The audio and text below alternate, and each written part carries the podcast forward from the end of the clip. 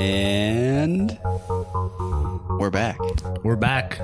We're back for a third year. Third in year. a row with Tim. Hit him with it.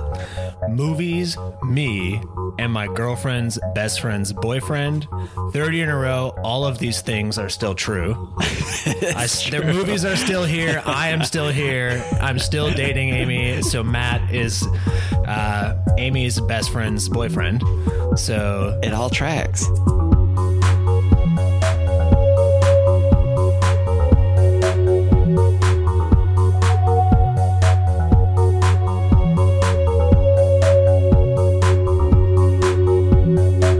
Give a shout out to my brother Mark again. I did it last year. He's going to be listening for the third time in a row. Otherwise, we're no longer best friend brothers. Yeah, Mark. But if he doesn't listen, he'll not know that he's no longer a best friend brother if he doesn't listen. Blissfully ignorant. Yeah, good for him. Yeah, honestly. Good for, more power to him, you know? More power to him. Uh, I'm going to one it up this year and shout out my other brother, Peaks, too. Just oh, dang. Yeah. Hey, Peaks. Welcome to the podcast. welcome. Hell yeah. Uh, I hope you like some of these picks. Peaks, if you don't, just don't say anything. Yeah. And all of our other followers, the t- tens of you, maybe? The tens of. Tens? I think tens. I got some good feedback last year from at least six or seven people, mostly Okay. like my cousins. Okay. A few friends though that just saw it on the feed when we posted on Instagram and and threw it on. Um, Really? Yeah, unconfirmed if they got all the way to the end. That was my next question. 'Cause- They it they gave me enough details where they at least listened to about thirty minutes of it, okay. which is pretty good. I've been saying to anybody who says that they listen to the whole thing, which is maybe two people that I know, I'm just like, bless you. Yeah, Like- we really appreciate them. That's awesome. yeah. Yeah. Because I realize it's. this is not for the faint of heart. No, it's mostly for us, Yeah. so that we have an excuse to just hang out with each other and talk about movies. It's true. um, it's true. yeah. How did it start again? It's you originally did like a write up every year. I don't know why I started doing it. I was gonna say like, what possessed you to start logging that? Other, I mean, I love a list. Yeah. but like, all uh, the most I would do is like collect my movie ticket stubs. I think it was like to feel like I was being productive when I saw movies, so then I can like look back and be like, "This is how I spent my time," and be like, "I spent it very well." Honestly, that's a really good idea because the countless movies I've Yeah. seen, and I don't remember that I've seen them. When I go Oh. on, they'll pop up on Letterboxd, and I'll be like, I think I saw that. Yeah. but I like what. What was going through my head where I was just like, I'm going to watch this, and it was just passing the time Yeah. or something like that, or it was like a job that I had to do. I was like, I'm gonna because I stole this, like because I BitTorrented this, I'm gonna have watch it. I have to watch it, and I would just like put it on. I may fall in or out of like you know consciousness or like Yeah. attention span, and then it'd be over. And be like, great, saw that one. On to the next one. It's like, what was the actual point of that? You know, I honestly think I did. I was doing the same thing. Like I would forget if I had seen a movie, Mm-hmm. um, and yeah, I don't know if that speaks to like maybe the movie was bad, but also like if you watch something at home and you're only half paying attention. Mm-hmm. Um, but now, like I do that with Letterboxd too. I'm like, oh, I gave that like three and a half stars. I guess it was pretty good. Like I must have seen it before, and I'm Yeah. like struggling to remember anything about the guaranteed. I've seen this before. Yeah. well, Um, that's I guess what helps. Like, well, no, I'm gonna eat my own words as I'm saying them. But I was like, that's what helps when you. That's why it helps to like write a little review. Like every time you watch it, I don't write reviews anymore. I'll just do like I watched this or I haven't, and because I'd go back and read some old reviews I wrote, I'm like I wouldn't remember writing it. And I'm like, You want to Oh, I feel did. accountable for your own words. yeah, I just I was like, that seems like another person wrote that because I don't know, I don't remember watching that movie Yeah. or something like that. Yeah, I feel Which like I, need, I might need like ginkgo biloba or something. I don't know. Like, Maybe. I don't know. I don't know either because like I also am not doing that. I like will often just log a bunch and like I still give it the star ratings because that like helps me, especially for like when we do this. Like mm-hmm. I have just like a running list of my favorites of the year. So every time I see something new, I just like add it to the list and like rank it with mm. my favorites from this year. Mm-hmm. Um, but I'm writing like less and less reviews, mostly because I'm like gotta save it for the pod. No one who I don't want someone. All of the people who are reading every single word I have on Letterboxd. Dare I say tens? Yeah, probably tens. I have maybe like I don't know, sixteen followers. Dude, I think that's like I'm gonna look right at my quadruple mine. But again, it's always like just for me to try to remember in Yeah. the same way. Like, yeah, and it's fun. We love movies. We love doing this. So Yeah. yeah. I don't know. I think this past year was good. It was definitely better than like the last two. Obviously, like COVID fucked up a lot Mm. of like the movie going experience. But I feel Mm-hmm. like I felt like this year there were a lot of movies that I thought were like pretty good to good, but few movies that I thought were like amazing.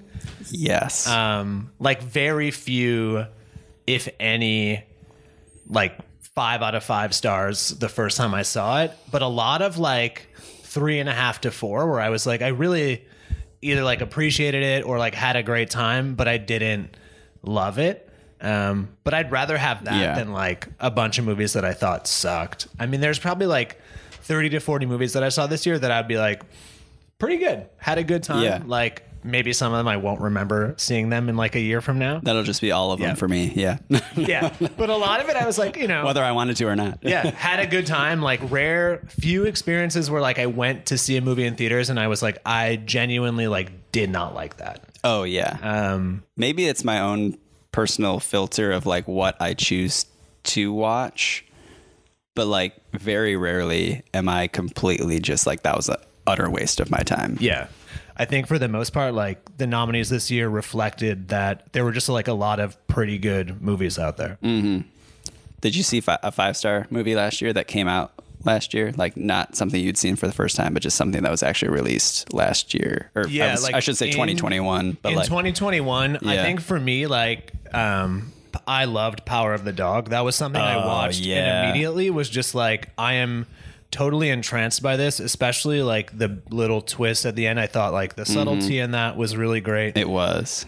like red rocket and the last duel like even dune or the lost daughter drive my car like these were movies that maybe were not five stars but like four and a half Yeah. and this year, totally. I feel like I have like one or two, like four and a half, five stars, and then a lot of like four stars, which is great. I mean, Mm-hmm. That is pretty it's great. a level of like consistency and like, um, but it made it harder to like pick my ten favorite this year because a lot of them I felt like Mm-hmm. Yeah. like, in that space, very Hovering few like set themselves apart from the rest. Yes. Um, but there were, I mean, there's a lot of good stuff, and I think like that's probably a good point for us to get into um, the first category, and just so like we kind of change the format up slightly every year. I feel like, but what we do is like go through the five like major categories of the Oscar. So like supporting actor, supporting actress, lead actor, lead actress, best director, and talk through who got nominated and then throw in like some of our own picks if we think that somebody was left out or there was something that really stood out to us. And then we finish it off with our favorite movies of the year and going through the best picture. So supporting actress, we'll just dive right in and do that Yeah. first. Let's do it. And I'm. Uh, I didn't write one down for this, so I'm gonna let you just Perfect. have at, and I will offer my peanut gallery.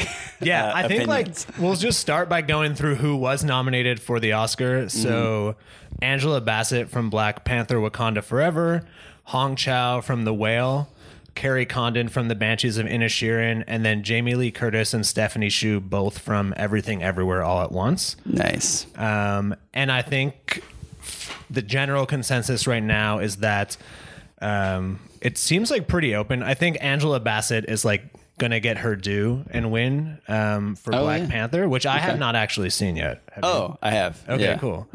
Um, do you have any thoughts? I have- Yeah, Things to say. doesn't Um, seem promising. no, and I was, I was not impressed with the first Black Panther. Um, No, interesting. but it I think plot wise and writing wise, I was impressed with the first Black Panther. But executionally, there it had such issues with just a glut of CG that it really took it out. Took me out of it. Okay. So that was my main beef with Black Panther.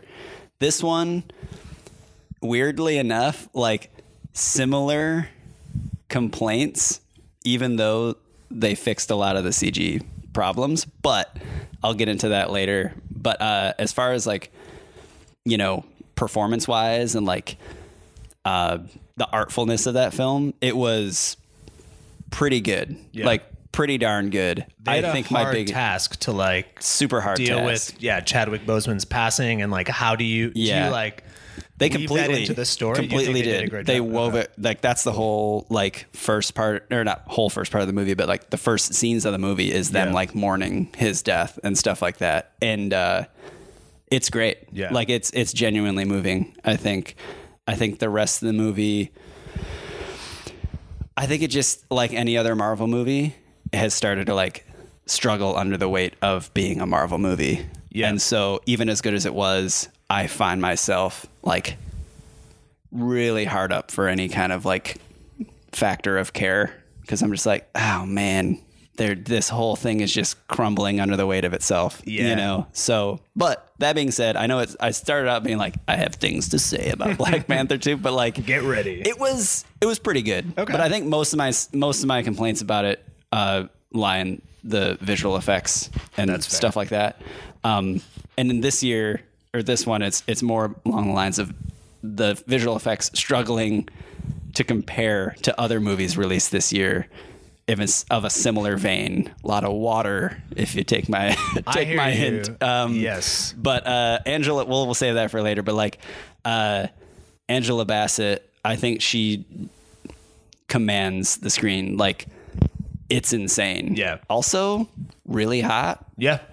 and it blew me away. It's true. Yeah. Um, that is like I think the thing I keep seeing that's like intriguing me about this movie, and I, I will watch. I think it's now on Disney Plus, so I got to throw that on there. But I feel like I had similar problems with like as Marvel goes on, it's Mm-hmm. We're in phase five now. same I just learned. Yeah. formula, and it does feel like it is like yeah, what you're saying, like under the weight of their own expectations and like how high they've soared with some of the other movies, Mm-hmm. especially like the first wave getting to like Endgame. That seemed to be like a great cap, and it does feel like they're struggling since then to like have more Yeah. of like a flow and weaving the stories together and just like having true characters that they can like lean on that people are really interested in going to see. I read a really interesting article. It was dealing with Ant Man and the Wasp, like Quantumania, which I haven't seen yet, but it's been getting crap reviews. And this guy was talking about the different phases, and he was like, Phase three ended with Endgame, and he said it feels like Marvel is just taking a victory lap where they couldn't afford to because Endgame was like it was the culmination of like 21 movies or something like that. And for them to like rest on their laurels then is not the time to do it because this is where they have to introduce us to the whole crop of new characters and all they have is sequels and the sequels aren't great and they're just the victory lap was earned but ill fated, you know. So with phase 4 and now phase 5, it's just it's becoming even more apparent that like they got to rethink the rethink the paradigm. I don't know. That makes sense. I mean, with like any, if you're going on a victory lap, it means you've like reached the height of it anyway. So like what comes next is almost always going to be disappointing. Mm-hmm. yeah. Um, Whether it's like yeah, movies, sports, whatever. Um, Mm-hmm. You win a championship, you're unlikely to do it again next year. Oh. And so like, you know, yeah, repeating is hard. Anything. Yeah. Mm-hmm. Like just keep it maintaining that level of greatness. And their answer to it is more sequels. And it's like sequelitis has always been a thing. And so it's weird that they're like banking on these things. They're banking on familiarity, I think. And like sequels from the movies of theirs that like weren't the most successful to begin with. Black Panther was. Mm-hmm. Yeah, true. But like the Thor movies, like people loved Ragnarok, but like Yeah. the first two the first Thors, two were like, kind of people didn't really care about. Yeah. Uh, Ant Man, I felt like people like liked, but it wasn't. It's not like one of their Mm-hmm. main characters. So it's like they are in a weird place. But that's fine. That just means I don't feel pressure to see those movies. absolutely not. It's what MoviePass and the Regal Unlimited Pass are for. Yeah. Um, the Regal Unlimited Yeah. pass for movies like Violent Night, oh, baby. Cocaine Bear, and now Oh Marvel yes. movies. Oh yes. Violent Night. Ooh, that's yeah. That's a good one. Um, oh yeah. Sorry, no, Angela Bassett. Yeah, she's great. I think like the other supporting, um, the whale. I don't have a lot to say. I think Hong Chau is pretty good, um, but I just like yeah, did not really like that movie at all. Oh, you did not. No. you did not like the whale. Okay, No, Are I, you, I'm not going to talk about it anymore. So if if you are not going to either in some of the other categories, this could be your chance to give your thoughts all on right. the whale. I will say this, so long as that we're talking about because it really was it nominated for anything else? I think Brendan Fraser was nominated for Best Actor. Best actor, actor in leading role. Oh yeah, he was. Okay. So just Um, the two of them, but I think it's Well, I'll only touch on it now then, um, except for when we get to Brendan Fraser. Um, but yeah, I don't think really highly of anybody's performance in The Whale except for Brendan Fraser's. I thought because this could have something to do with it become because it was a stage play first, or was it a book first stage play? I don't know. It was a stage play at one point it seemed like a film stage play. Like everything but Brendan Fraser's performance to me sound, like seemed really actory, stage play and I think that might even be the fault of like the direction where it was just like th- people would say things and then jump to another sentence or subject and I all I could see was like almost like vaudevillian type actors being like and then blah blah blah what do you say about that blah what do you think it just like jumped all over the place to where I was just like oh this feels written and I, it took me completely out of it except for his performance I agree. I think he was good. I do think like yeah, um I think Hong Chau was pretty good. I think um his daughter is like is bad in the movie. Like I don't think the performance is very good. I don't think that role is very she was good. It's like distractingly evil yeah, it's like too much to the point where it's like we're under like you're trying to put these situations and like make us feel empathy for Brendan Fraser's character. But like I felt like in every instance they took it too far. Even in like Yeah. how he like his prosthetics to like make him look obese or like the way that they had him like eating in the movie. I felt like the, everything they were doing was to just Mm-hmm. be like you should feel empathy for this person. And it's like I don't think they needed to go to extremes to do that because his performance is so good. Mm-hmm. And also like when you get to learn more of the background of like why he is struggling with like happiness and what led him Mm-hmm. to like gaining weight, that is impactful enough without like the Yeah. daughter plot line or like this um is it like a a missionary Yeah. Mm-hmm. kind of guy who moves there and is like trying to get him to convert but he's not interested in that and then they just end up having like weird conversations that feel like pretty disjointed from the rest of the movie super like anytime they deviated from Brendan Fraser's storyline, I was like, get on with it. yeah immediately Like, less interested le- when it's like so much less di- interested. diving into his background or like Yep. his psyche Yeah, they did. They definitely seem like weird subplots. Yeah. like they're like you're not. This isn't like a series, like an ensemble cast of characters, like a series that you have to like build all this stuff. It's like we know why we're here, and it's Right. to find out about his struggle and stuff like Yeah. Um, that.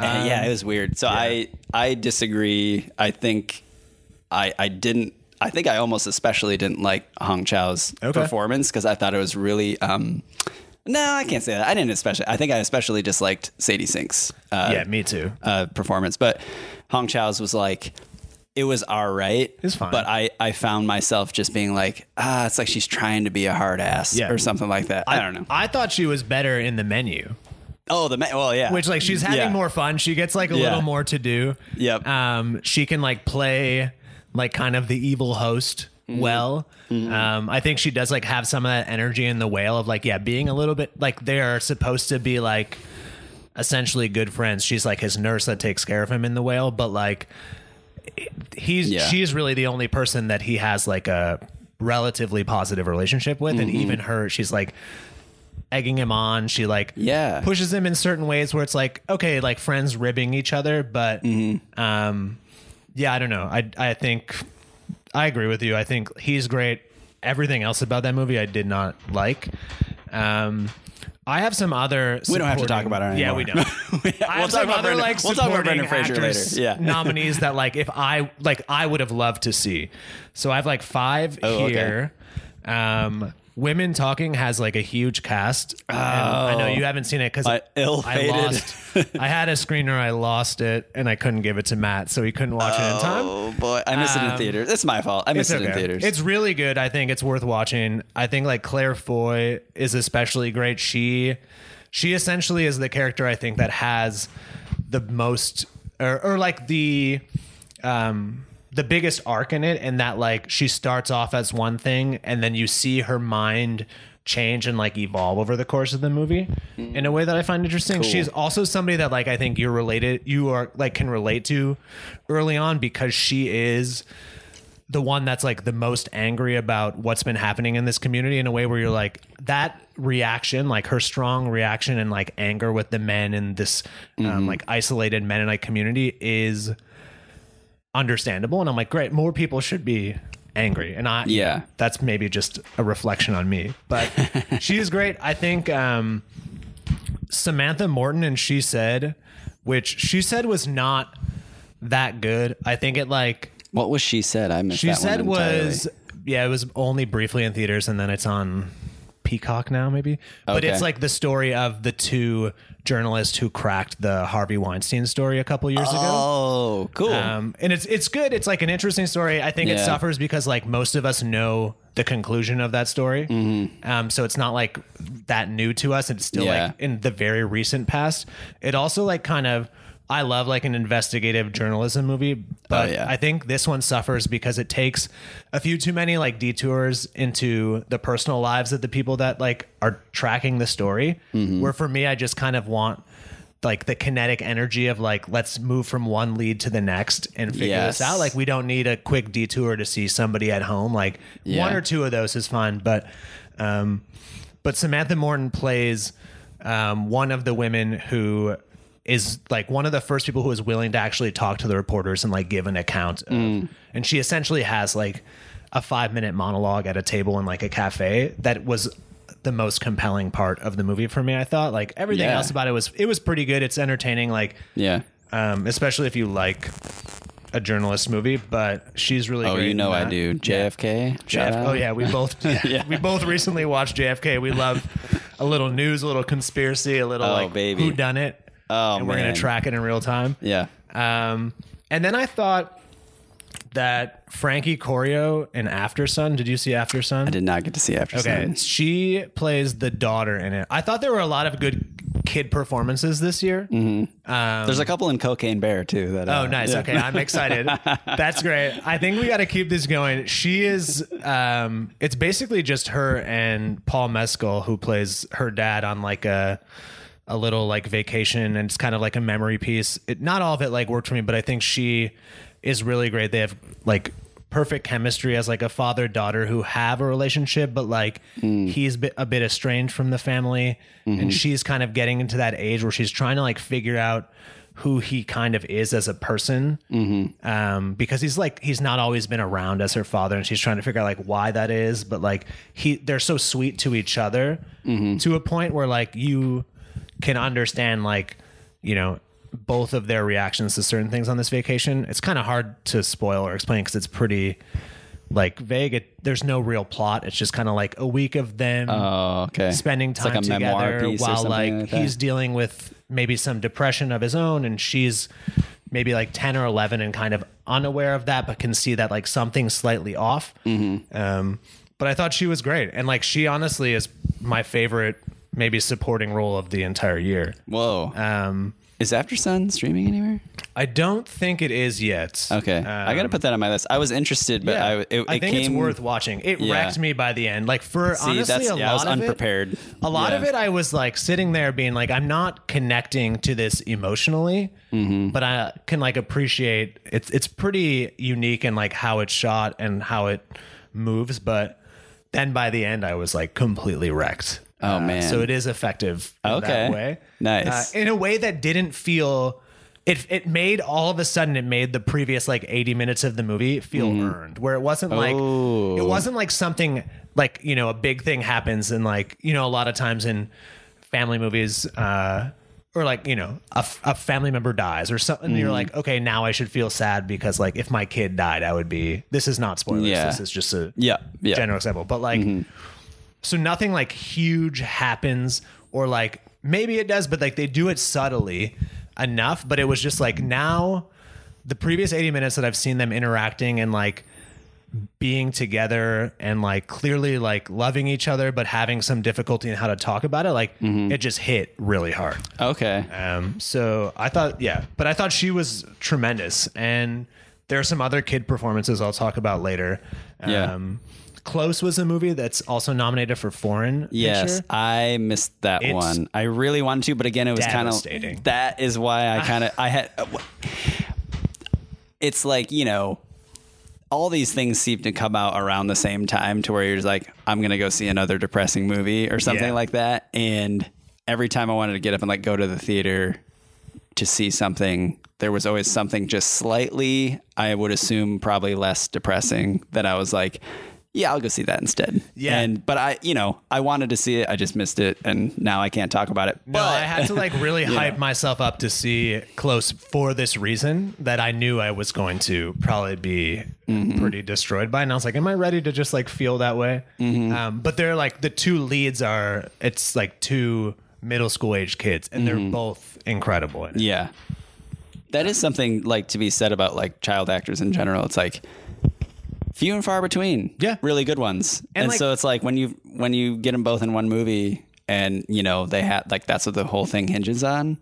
That's pretty miraculous. Yeah. Like I don't know. It's a testament, I think, to directors. I think it's also like there aren't a lot of like child roles in adult films Mm-hmm. that are fully like fleshed out. Mm-hmm. And then it's hard to like, you know, um, I'm 33 and I'm like not fully emotionally developed yet. And like that's why we all go to therapy. Yeah. Uh, but to get like a 10 or 11 year old kid to act that way is, and like really be in touch with their emotions in a movie that feels real and not like they're just like playing to a camera is a really difficult thing to do. And I thought like Frankie Corio did an especially great job, and the two Okay. kids in Close did as well. Okay.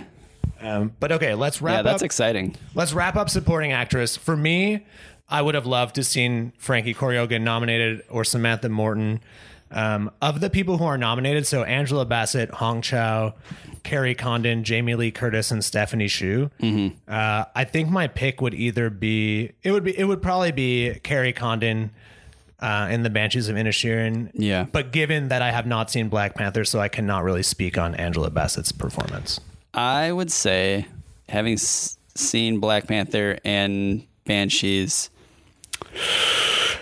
there's just such different performances for me. And I think I'd gravitate more towards Kerry Condon just because it's more understated. Whereas Angela Bassett's, it's like she's the playing big like, emotional It's the big She's- she's the emotional mother, right, She's who the mother. yeah. Yeah. exactly. So she's like, you know, carries all this on her shoulders and it's this big like larger than life performance and everything which i'm not saying is easy Yeah. but i also think maybe the trickiness is in the subtle more of the subtleties Do and you yeah do you have an opinion on like did you like either of those performances that were nominated for Everything Everywhere All at Once or uh yes but Okay, cool. Uh, I I do not I'm this is just to start because I don't know if it's going to come up again. Oh, I Oh, we'll make it come up. almost nothing about everything everywhere all at once worked for me. wow and I don't I don't want to be like this is something where I feel very much like mm-hmm. this is how I feel about the movie, but given how like much it's loved and how other mm-hmm. people have really latched onto it, it's just something that like doesn't work for me personally, but I'm not going to sit here and be like this movie sucks because I don't think it sucks. It just Yeah. is like Not for you. not my thing mm-hmm. at all. wow can uh, you pinpoint what a few things about it that are just totally not for you like think- maybe okay. overarching things the overarching easiest thing is that well like i'm not much of like a superhero or like sci-fi i mean a mm-hmm. sci-fi to an extent but the like multiverse jumping stuff it feels like there's just too much going on and they're like not honing in on a specific idea. I think though the biggest thing was that like uh, one of my favorite film critics Adam Nayman i heard him describe this movie as a forced hug. Oh man. I really cannot like I like see that so much where it's just like a lot's going on and it's it's this family drama. And so like, you know, but it very much felt like by the end of it they're just like "Oh, the world is crazy. So many things go on like we can't control most of it, but like let's like hug and love the people close to us even if it's complicated in a way that I was like, but I don't love this and I don't want to like yeah I, I did feel like it's doing so much to get you to care in any way. Um, and Mm-hmm. It's heavy handed. Yeah, and the the kind of like some of the multiverse stuff was interesting. I liked I liked the romantic one where it's basically like a play on like in the mood for love or Wong Kar Wai, but like mm-hmm. the the Raccacoonie stuff, like I didn't think that was funny. The like weird Well, you don't like raccoons, I, famously. exactly. So I'm like, this is ultimately just not for me because I'm like they famously it for you to terrified Yeah. of raccoons. So I'm like, this isn't. Who would want a Yeah. raccoon in their chef's hat? That's that is my worst. That is literally my worst nightmare. I have had, you know, you've seen me on vacation where raccoons have approached us, and I've needed our friends to shoo them away because I just like it is a weird thing I cannot explain. Uh. so it's just like these are things that it's like where it's like, okay, this isn't necessarily bad. It's just not for me. Yeah. Um, and I don't want.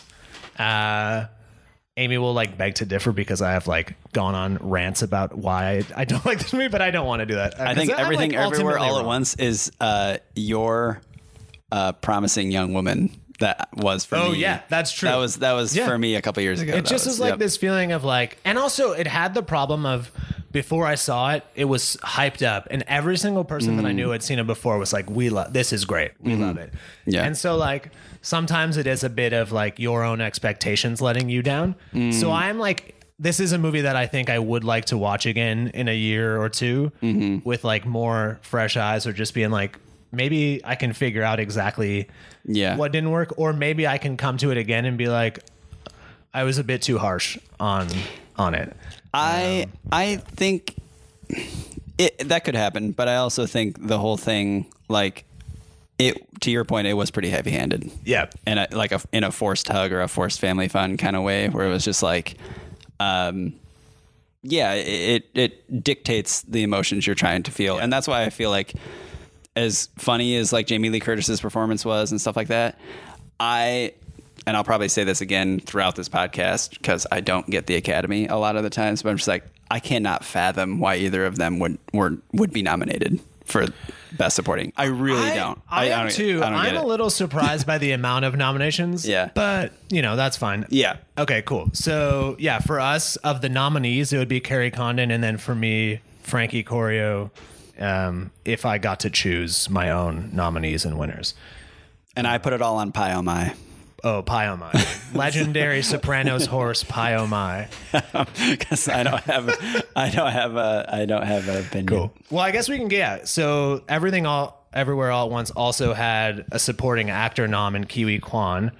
Um, the other nominations in that category were Barry Keoghan in The Banshees of Inisherin and Judd Hirsch in The Fabelmans, Brian Tyree Henry from Causeway, and Brendan Gleeson also from The Banshees of Inisherin. Did you see Causeway? No, I didn't either. but but I will say I would pick of these nominees, I would pick Brian Tyree Henry just because I think uh, Atlanta's like one of my favorite shows, and I think that his performance as Paperboy on Atlanta over like the four seasons is one of the best performances I've ever seen anywhere.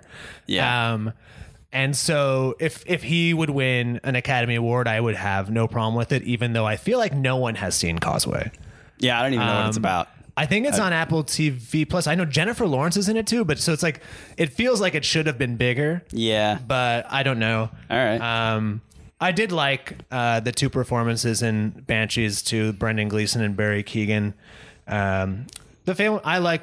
We'll talk more about the villains later because I Yeah. really liked it. But Judd Hirsch is like the uncle that has a few scenes in it, and he is good. But that Mm-hmm. He is feels good, yeah. very much like uh, on a performance that like will have you come in for like three scenes and like Yeah. you can really hit on why like art and movies are important Uh-huh. and like have the emotional connection to like the young protagonist and like there you go there's your nomination right there Honestly, yeah. it is like I too kept thinking catered about- almost Uh, what'd you say? it's like too catered to being too ca- like oh, this yeah. which is like it's great it it deserves it but for me i'm like Yeah. i want something or i mean it's fun for us to do this so that we can like highlight a few other Yeah.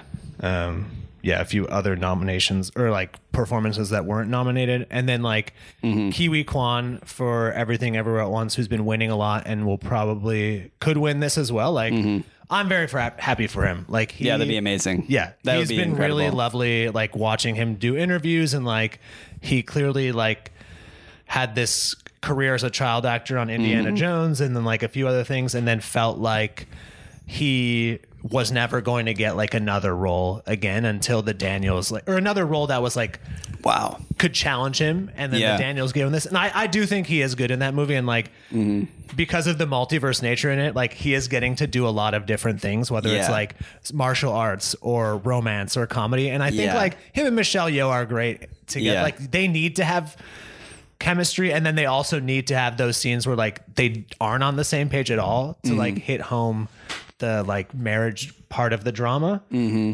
um, so i think you know i'd be happy for him but for me i'm like of these nominees would love to see brian tyree henry win just just, so that i can win like shout general. out atlanta Yeah. again Yeah.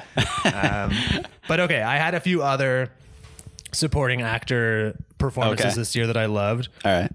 um nope did you see nope I loved Nope. me too. Great. Uh, Brandon Perea, who plays like the electronics store employee. Oh my god! That helps them like Yeah. set up all the cameras, and then he like he basically just like latches himself onto the two of them because he is like, He's like a fellow conspiracy theorist. exactly. Yeah. And I think like he Yeah. Mm-hmm. he is so good and entertaining in that. Um, Don Cheadle in White Noise.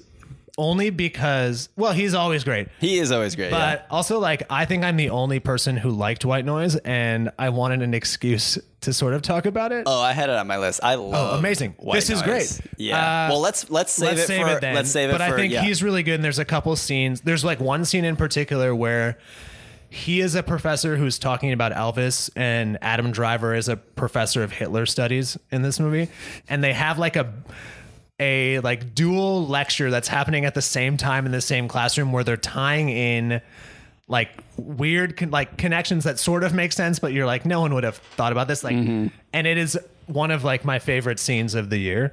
Um and then i had zlatko buric and woody harrelson who are both in triangle of sadness did you see triangle I Okay. did, which was Zlatko uh, Buric is like the older guy with the white hair and the beard who's pretty big, and like him and Woody Harrelson. I think the one that have the the Yeah, they lock each other in like forth. that Yeah, room, and they yeah. go back and forth Yep. on like quoting capitalist versus socialist. Yes. Yeah. Uh, and I think they're very entertaining. And I also think Woody Harrelson in the movie is like the ship captain on this like luxury yacht, and he delivers a line when they're eating this like fancy meal, and his meal comes out, Mm-hmm.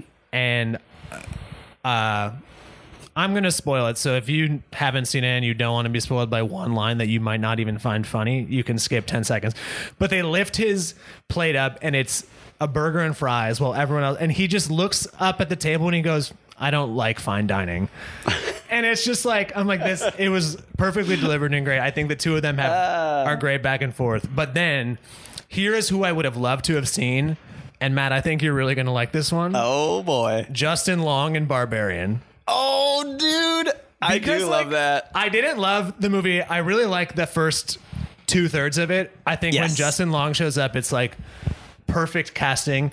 Perfect casting, perfect transition. Like, Oh my God. I I would. Well, I can talk more about Barbarian later, but like, talk about a breath of fresh air, and not, not the fact that I didn't like the first part of the movie that uh, where he's not in, but like, like I said, perfect casting. Like, he shows up and just lights up the screen. You know, It's- it's something about it. Yeah, something about him. And like you know? I think he, yeah. So he goes back to this house that is like he owns and he rents as an Airbnb, but he's like he's a dick. He's absent. He's like recently been canceled, basically. yeah, like yeah, yeah. but he just has like a there's a series of weird things that he comes across in the Airbnb, and I think like he just says "what the fuck" like. 10 times in a row as he's going around the house seeing these in like slightly different ways. yeah. And it's I don't know. I was like really happy to see him again and I thought that was just like one of my I think like especially for me if I see a movie that I'm like I didn't necessarily love that movie but something like this like a performance or a few scenes really stick then it means like they were doing something Mm-hmm. Oh, right. absolutely. and for this one like he was by far like he is worth watching the movie Oh, on its yeah. own just to like get his section in there Oh yeah. um so yeah that is kind of like As Megan would say, what a star. what a star He- It's just like there's there's some people that you're just like you could just watch them do whatever Yeah. forever on screen. It's you know? perfect. Like it did feel like the casting and his performance. Like, and he's someone that I think almost everybody, especially like our age, would recognize because of like some of the Judd Mm-hmm. And he also Apatow does- comedies doesn't and stuff. like, change. Like, he, he looks doesn't. he looks the exactly the same. same. and then he shows up, and and you also have the same feeling if you're like. And like he shows up in the movie, and you're kind of like, "What's this guy like? What's what's he been Mm-hmm. up to?" And I have that same feeling every time I see him. Like, why haven't I seen him more often? Like, what has he been doing? Uh, and then he comes in and just like absolutely rocks it. And He's like uh he's like a well, only because he's just not quite as old, but he's like a diet Daniel Day Lewis, where he can just Whoa. he's like I can do whatever I want, so I'm just gonna do that. Like, uh, only to stop that metaphor there because yeah, in know. the sense is like yeah, he can like selectively choose his role. So he shows up once every few years and he Yeah. kills it. And you're like, I'd love to see him more, but honestly, maybe it would dilute it might how good he is. When dilute the him. brand. Yeah, yeah. Um, so yeah, those are kind of my Those are great thoughts. picks. It's really great. I had a fun time with that. I think I would have loved to see him nominated and win.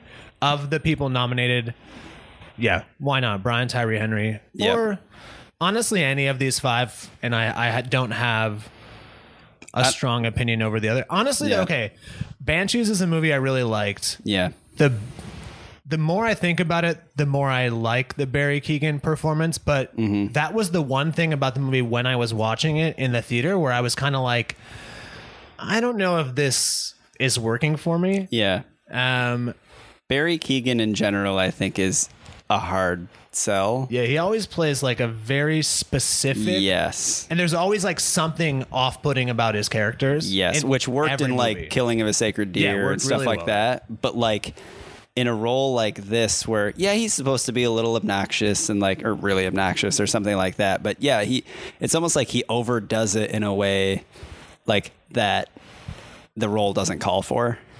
To where it's a little bit distracting. To where Yeah. I'm like everything about everything else about this movie like is cohesive and makes a lot of sense and then there's this one guy just doing a little giving it a little bit too much mustard Yeah. you know and I, it, for that reason it, because kind of took me out of it sometimes where i'm just like i still don't know about this guy there's something what's going on that to me is like i think over him i would choose brendan gleeson Yeah, for me sure. too. I Yeah. agree with that. I think though, like what is helping me as like I have more distance from seeing the movie Mm-hmm. is that his character in the movie is supposed to be like the outcast of this small town. Yeah. he clearly has.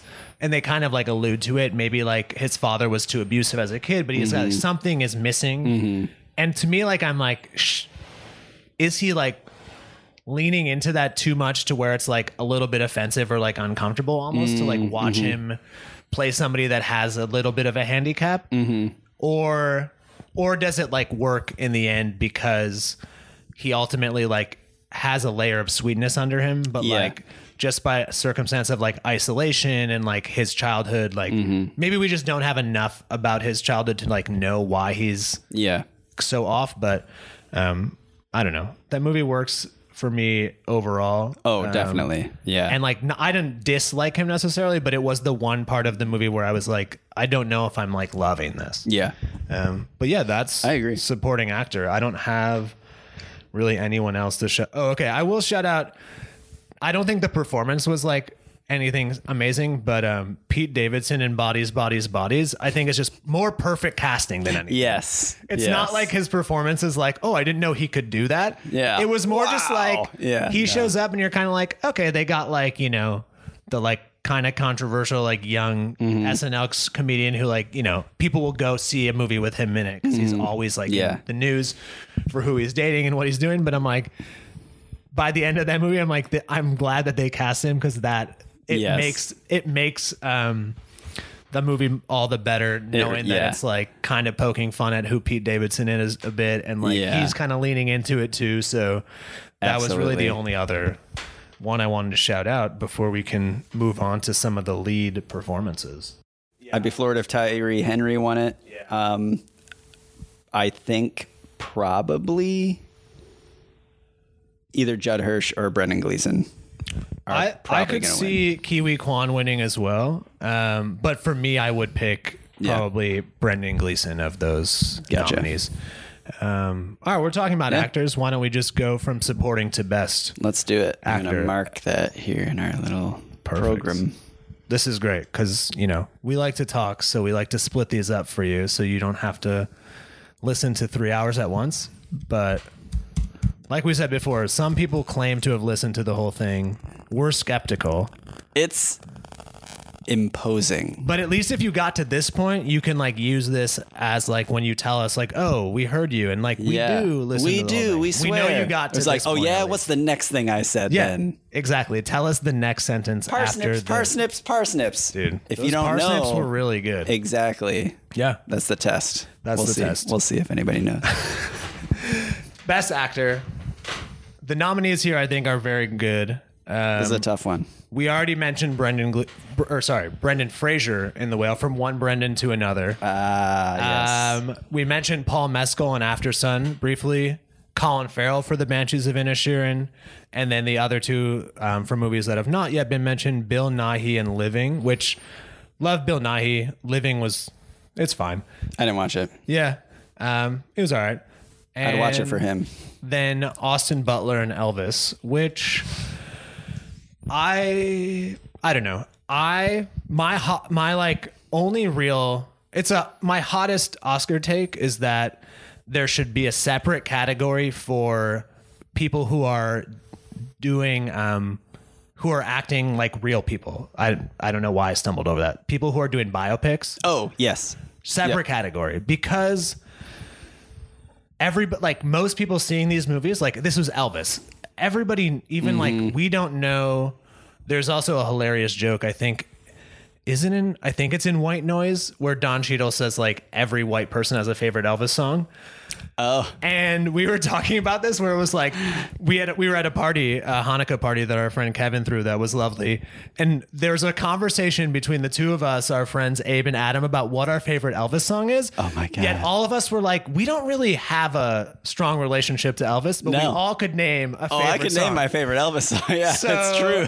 but I think all that to say is like, even if you don't ha- like have a strong relationship to the uh, the person in the biopic, you still have a relationship. So like, Yeah. I think it's a bit easier to get people to to have empathy for that character or to like care about it Yeah, because you it's have a not one hundred pre-existing- percent pulled out of thin air. Yeah. you know, there's already something to be attached. Yeah. attached. And not to say that like those performances can't be great. I think Austin Butler, especially like when he's performing, he does have like a charisma and like a physicality in those scenes that are incredible. Like I did not like Elvis. I liked the performance scenes a lot. Mm-hmm. Um and I but I I just think like let's make a separate category. Yeah. And like just, you know, five actors, actresses that are doing biopics is like I saw a stat that 7 of the last 10 best actors have mm-hmm. played a real person. really. Yeah. I think it was only like 2 or 3 ah. of the last 10 best actresses, but like for some reason Yeah. the actor biopics just like keep cleaning up. Wow. Which I wonder why that is. Separate it and like yeah, let's bring in some people who are like pulling yeah. from nowhere. Like yeah, building a Completely character building a that we've character. never seen. Um, Yeah. like a lot. Like yeah, the four other. I guess the three other because Living is a remake of an old uh, Ah. Japanese film. Okay. Um, I like. I mean, I really love Paul Mescal. We talked about yeah, Brendan Fraser is is by far the best part of the whale, and he's Oh, yeah. so good in it. Yeah. Um, and then yeah, I mean Colin Farrell and Banshees is is so good. He, yeah, He's my favorite for this. me too. because I think there's something he he just plays this almost like an everyman Yeah. with just such subtlety and such like kind of innocent paranoia and it's it works so freaking well. Yeah. And I mean obviously him and Brendan Gleeson are just phenomenal. Yeah, so it's like s- yeah, great chemistry. Great chemistry back from In Bruges. I think like Yeah. yeah, he's a bit of an everyman. He's like a little he's he's a little like naive and sweet, Mm-hmm. but like he his whole thing is like I'm I don't care if I'm not the smartest or most interesting person here. Like I'm a nice friend to Mm-hmm. Have around and like Yeah. Let's just have some pints together and like Yep. why would we not be friends anymore? Yeah. His like incredulity at like Yeah. I think it's like in the trailer, the scene where he's just like, if I've done something to you or like I said something while I was drunk, but I don't think I said something while I was drunk, like Yeah. just tell me and I'll apologize and Yeah. like we can move on. Yeah. And when his friend is just like, you didn't say anything or you didn't do anything, I just don't like you anymore. And he's Yeah. like, he is, he just can't understand like how somebody could be so cruel all of a sudden. Yeah. And just be like, sorry, no longer friends, even though like we've been best friends for Yeah. however, I mean, decades. I, they live in a seems like small town. Like, it seems yeah. like they've probably known each other each since other. they were We kids. grew up together. Yeah. Um, and I think like he wears that so well. He like his relationship with like the animals that live on his property, like and his sister, where you can just tell that like he is maybe doesn't always understand why things are happening, but he it doesn't frustrate him. It, it like makes him want to be even like kinder and more under like he's trying to find the understanding. He's not like pushing things away because of it. Yeah. Um, I don't know. I, I love that performance too.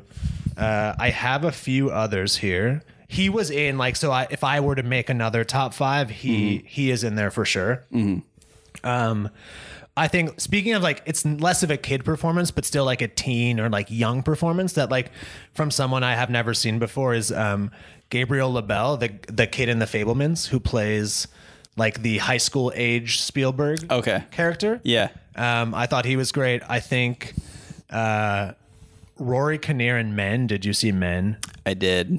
I I liked Men. I did as well. yeah. Um, I think like the ending With I, I don't caveats, love like yeah. body horror, like, but I found the ending to go from like interesting, then like too much. But then by the end, they get to that scene. I'm like, now this is just kind of like funny and entertaining. Yeah. Like they really, it is that thing where like you say a joke once, people Mm-hmm. laugh. You do it a second, third time, people are like, okay, we got Yeah. it. You do it a fourth or fifth time, and people are like, it's funny again. oh, that's the joke. Yeah. Um, I thought, and and like he is playing, I don't know what, like six, seven Different- different characters yeah. that yeah. show up in like he plays like a little like- kid at one point. Oh yeah, it's cr- it's, weird. Weird. Um, yeah. it's a very weird movie. It's yeah, Alex Garland who did Ex Machina.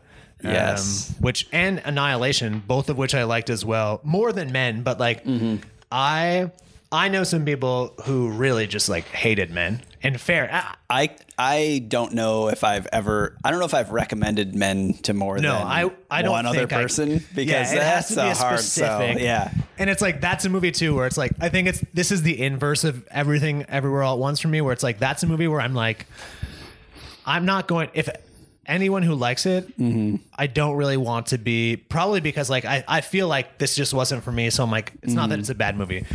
This is a movie where I'm like I like this and if someone's like I hated this I, there's nothing I can really say to convince you that it was No. good. It's no. just something that like You- hit me like, me. but what about that one scene? Yeah, you didn't I'm like, this no, part. I, It's like I actually get see it. why you hated that. Like yeah. that makes oh, a lot of sense, but for some reason it really worked. Um, okay, and then I got a few more for the best actor. Um, RRR. We saw it together. One of the best movie going experiences I've ever had. Uh, Matt and Phenomenal. I, are, our same Elvis loving friends, Adam and Abe, we all went to see it at a fully packed music box theater. Yes. So 500 or so people Yeah. with the director uh, SS Rajamouli in attendance. Bonkers to It me. felt like h- half of the theater had already seen it on Netflix. uh, yeah. Yeah, At yeah. least one. There was a person next to us who had seen it. It felt like his excitement for it. Mm-hmm. Like people were cheering, clapping at like almost every scene throughout the Yes. movie. Uh, Where there was not a silent moment in that. it was a theater, little like distracting at first because I was like, "Oh, I haven't seen this. Like, I kind of want to pay attention to what's going Mm-hmm. Yeah. on." But then The movie's like, not subtle though, so no, it was easy. Twenty to minutes yeah. in, I was like, "You just got to give yourself over to like everything Yes. being over the top." But well done. Like it wasn't So well. It's so good. Um, but the two. F- Like friends, enemies, however you Mm-hmm. want to refer to them, uh, played by Ram Charan and N.T. Rama Rao Jr. They're it's the best chemistry between two people I've seen in a movie, like romantically, friendship, otherwise, in years. it's absolutely incredible. Watching This- them act off each other, like whether they're doing stunts, there's Mm-hmm. a whole, I don't know, how long is it? 10 minute montage of like them riding around. Like it is a rom com montage is- yes. with the two of them. That's one of the best, like most entertaining, like. Everyone was beaming. People were laughing, cheering Mm. Yes. in the theater. Like my face hurt after this movie. It is three hours long. Yeah. And it doesn't feel like it. And the whole time you're just on this roller coaster of like emotion, whether it be rom com emotions, like in the traditional sense, or like action adventure emotions, or like family drama emotion. It's just, I don't know. Yeah. It's fucking perfect. and and the way that like the characters meet in a scene where they do not have dialogue with each other it's only hand and eye it's eye Mm-hmm. contact and then it's like hand motions to like coordinate a stunt that they're going to do yeah, like a rescue. Yeah. and and they immediately have the chemistry where you're like they don't even need to talk to each other just No. them being in the scenes together like Fellow up- badass. it's like yeah, they point it at- truly point is. at each other. and Yeah. also like I mean yeah Ram Charan is like one of the most uh handsome people I've ever seen in my life yeah. so It's it's distracting. Yeah. it's like but I holy love crap. the two of them, Yeah. and like I think, I think it was a little disappointing that that movie did not get more love in like the real nominations. Um, Oh, it didn't yeah. even get. I don't think it even got nominated for best foreign film, Not that I'm aware which of. no. seems wild because it was a huge phenomenon and Yeah. and people love it. Um, you do have to like give yourself over to like Yeah, if you've the never seen like a of it. Yeah. yeah. If you've you- never seen a- anything an adjacent film, to yeah. like a Bollywood movie. Yeah. Um, which was the think this director is- saying this wasn't a Bollywood It's, movie? yeah, it's, uh, technically like a Telugu language, which is like Oh, a yeah. different region. Yeah. and it, I think like we often just put any lump it all film together, from India yeah. together, but they'd have like 14 different regions that they have Mm-hmm. like essentially their own working Hollywood over there. yeah, Um, but, But it yeah. definitely it shares the same hallmarks as like what most people would be familiar with is like a Bollywood action picture, which is like it's very long and Yeah. it, there are several key components to it, which is like action, romance, and song and dance. Song and dance. and it's like those things don't necessarily fit into like an American blockbuster. no, And I think the reason this one works is because it draws somehow draws you into this and you're able to give yourself over to these things. They don't seem like they're out of place or they don't seem like, oh, this is so strange. Like this is unlike things I've seen before. It's like it follows its rules so well and Yeah. it, you know, it invites you into this world so well. yeah, that's a great point. I think like it really does. Like there are enough points that you can see and relate to as like an American moviegoer. Mm-hmm. Yeah. and then I think also like these two actors who are essentially like one of them is in every scene of the movie probably Mm-hmm. uh they are you immediately like uh latch onto them and have like something to root for something to root against like in oftentimes in the same scene like Mm-hmm. in a way where you are engaged with them the entire time Mm-hmm. and also some of the most incredible action sequences that I've ever seen with like there's I mean even the first one where they're like coordinating this rescue Mm-hmm. it ends with like not quite a song and dance but there's like a song happening and then people make the tallest human pyramid I've ever seen and Yeah. they climb to the top of it Yeah. like I don't know a hundred people stacked to make this like It's it is incredible Yeah. um, and then the last performance, just because I think like I have to lean into this bit, I guess I'm doing since like last year, I think I said that Bo Burnham's Inside was my favorite lead performance of the year. So like I'm going to say that um, Johnny Knoxville and Jackass Forever. Comedy performances do not get enough love. No, they Johnny Knoxville's comedic timing is so good. Also, his ability to just be like, it's not an ability. I, his willingness to just throw himself in harm's way at his age. Like he did almost, he like went to the hospital. Yeah. making this movie, like the bull scene. Like, Yeah. um, but what really does it for me for him is, uh, is it a taser that he has sometimes, and he'll just like go around set and just like it's not quite a taser, but he'll like shock people. Yeah. What is what is he and it's more like a behind the scenes thing. Yeah. but they'll occasionally just like put it in these jackass movies. yeah. His comedic timing with those is so. Every time he does it, I'm I'm dying laughing. Yeah, he waits till the perfect moment. He just knows Yeah. exactly when somebody's like just a little at ease or like to the opposite end of that spectrum, like they're really on edge. Yeah. Like he can tell they're like pissed off or something.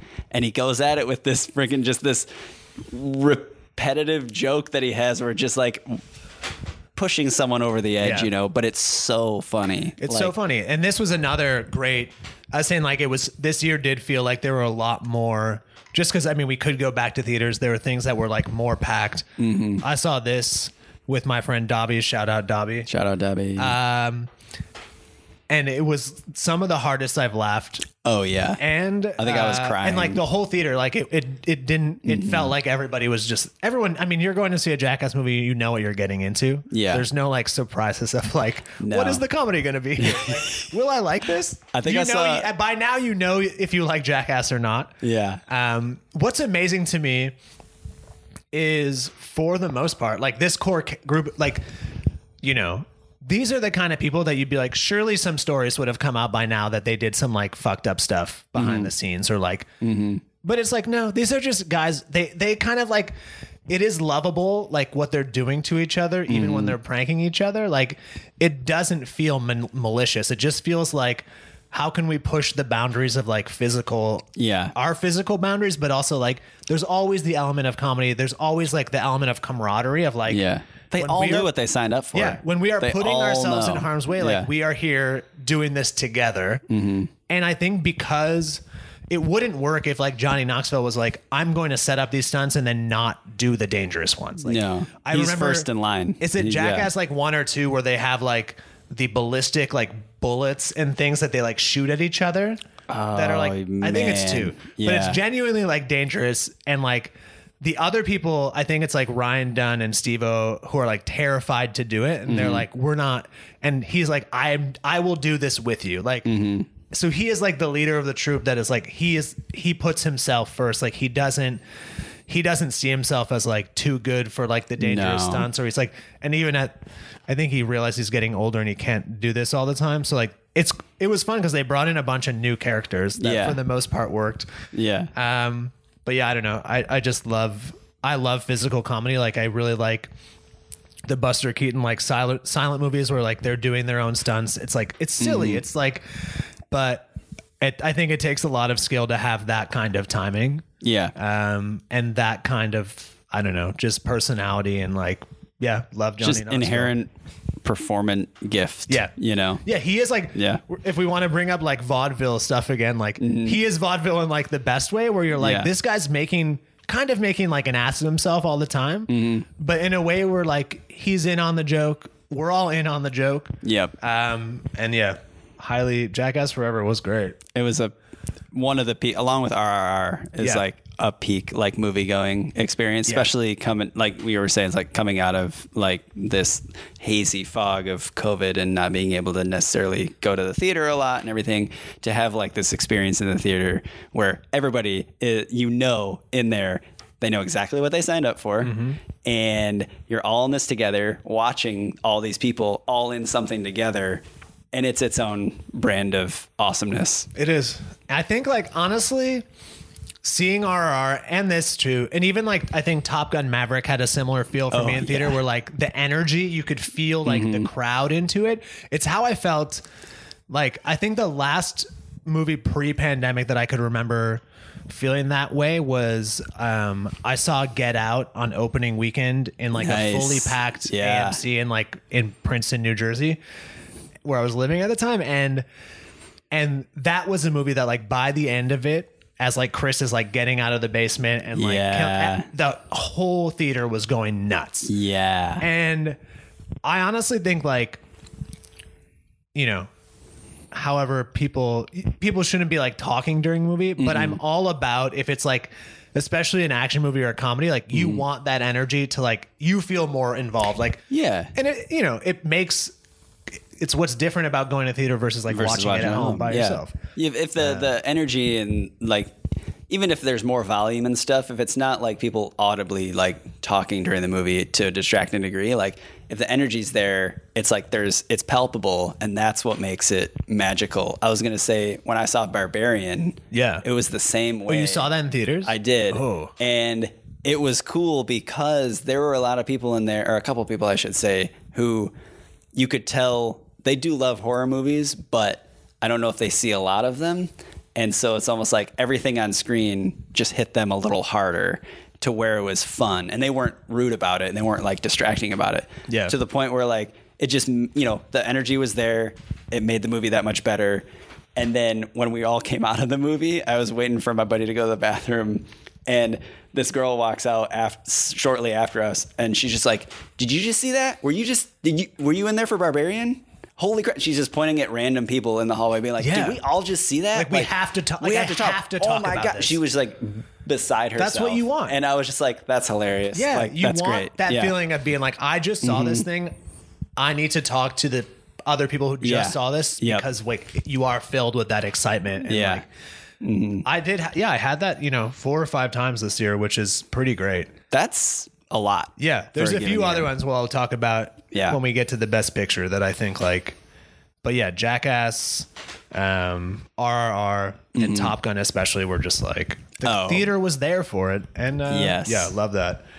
Um, I think yeah, I don't have any other thoughts on Best Actor. Would love to see Is Colin Brendan- win. Is Brendan Fraser the favorite for this? It's kind of up in the air because he wasn't nominated for the Golden Globe because he had like he came out I think a few years ago where he Mm-hmm. was like somebody in the Hollywood Foreign Press when I was younger like assaulted basically sexually Oh, yeah. assaulted him. So he doesn't go they so like I see. you couldn't get a read on it there. So like Mm-hmm. Colin Farrell won the it must have been drama because Austin Butler won the like musical or comedy Gotcha. category. So the two of them won there. Ah, okay. But then Brendan Fraser has won a couple other times in Mm-hmm. like some of the smaller uh, awards, and then most recently at the BAFTAs, Austin Butler won again. Ah, so I think okay. Austin Butler's kind of the favorite right now, Mm-hmm. but Colin Farrell and um, Brendan Fraser are right there. Gotcha. So I would, you know. Any three of any them? three of those, Yeah. yeah. I don't feel bad. Like, would love to not see a biopic win just because Yeah. of my whole feeling on that. But like, I couldn't not peg going why- to be mad if Austin Yeah. Butler wins because he is he is incredibly captivating. Like that's a dude who I was like movie star. Like, Oh, yeah? I'm. I hadn't seen. I don't think I've never seen him in he- anything else that he I is know. one of. of the um one of the like the Manson family people in Once Upon a Time in Hollywood. Oh, okay. You know, like when Yeah. Brad Pitt's character goes to that ranch and like beats the shit out of that one guy. Yeah. I think that's Austin Butler. Oh, but he like looks dirty and like ragged. Yeah, yeah, yeah. Okay. So this is like the first time I actually saw him and knew who he was. I see. And um, I don't know. Part of it is that he's like doing Elvis songs, Mm-hmm. but like he was incredibly captivating. Um, have you seen this I'd buy thing where that. like he's g- giving interviews and now he like can't stop talking like Elvis? no, Apparently. no. And people are like making videos showing interviews pre Elvis and being like, this is his real voice. He does not. I don't know if he's still acting or if Yeah. like being Elvis just like messed up his brain so much and now he can only talk. Yeah. about- like I think like I think his mom his mom has like passed away so like he's been thanking her when he's been like winning awards and he'll be like thank you mama Mm-hmm. Like a mama. like, we're just like are you is this a bit like are you just leaning into this because like you'll probably get more votes because people love Maybe. um but it's been What's pretty the funny Robert Downey Jr. quote from uh, Tropic Thunder where he's like, "I don't break character till we've done the DVD oh, commentary Oh, yeah. or something." Maybe that's and what then he's they waiting take for. that joke even further because they do a behind the scenes and a DVD commentary. Like I owned the DVD of Tropic Thunder when I was a kid. Hell yeah. And they do a there's like a mockumentary that comes Oh. with a DVD of them making the film. Incredible. And he's do he's in character the whole time. Incredible. Uh, it's yeah, it is truly amazing. But that's like that is very much what it feels like Austin Yeah. Butler is doing right now. It's Yeah. like, are you sure? Are you, that you talk acting? like this? Is this you now? Um, But you know, yeah, any of those three I'd be fine with. Would love Colin Farrell to win.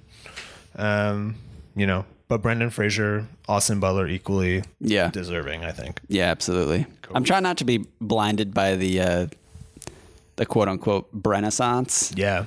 like the fervor around him. I'm just trying to judge it on his own merits, and I still think he's like tied for number one for me. I do too. Like I did not like the whale, but I thought I honestly thought I was going to hate it even more. Mm-hmm. Based on like what I had read or like knew about it beforehand, I was like, I, I don't think I will like this.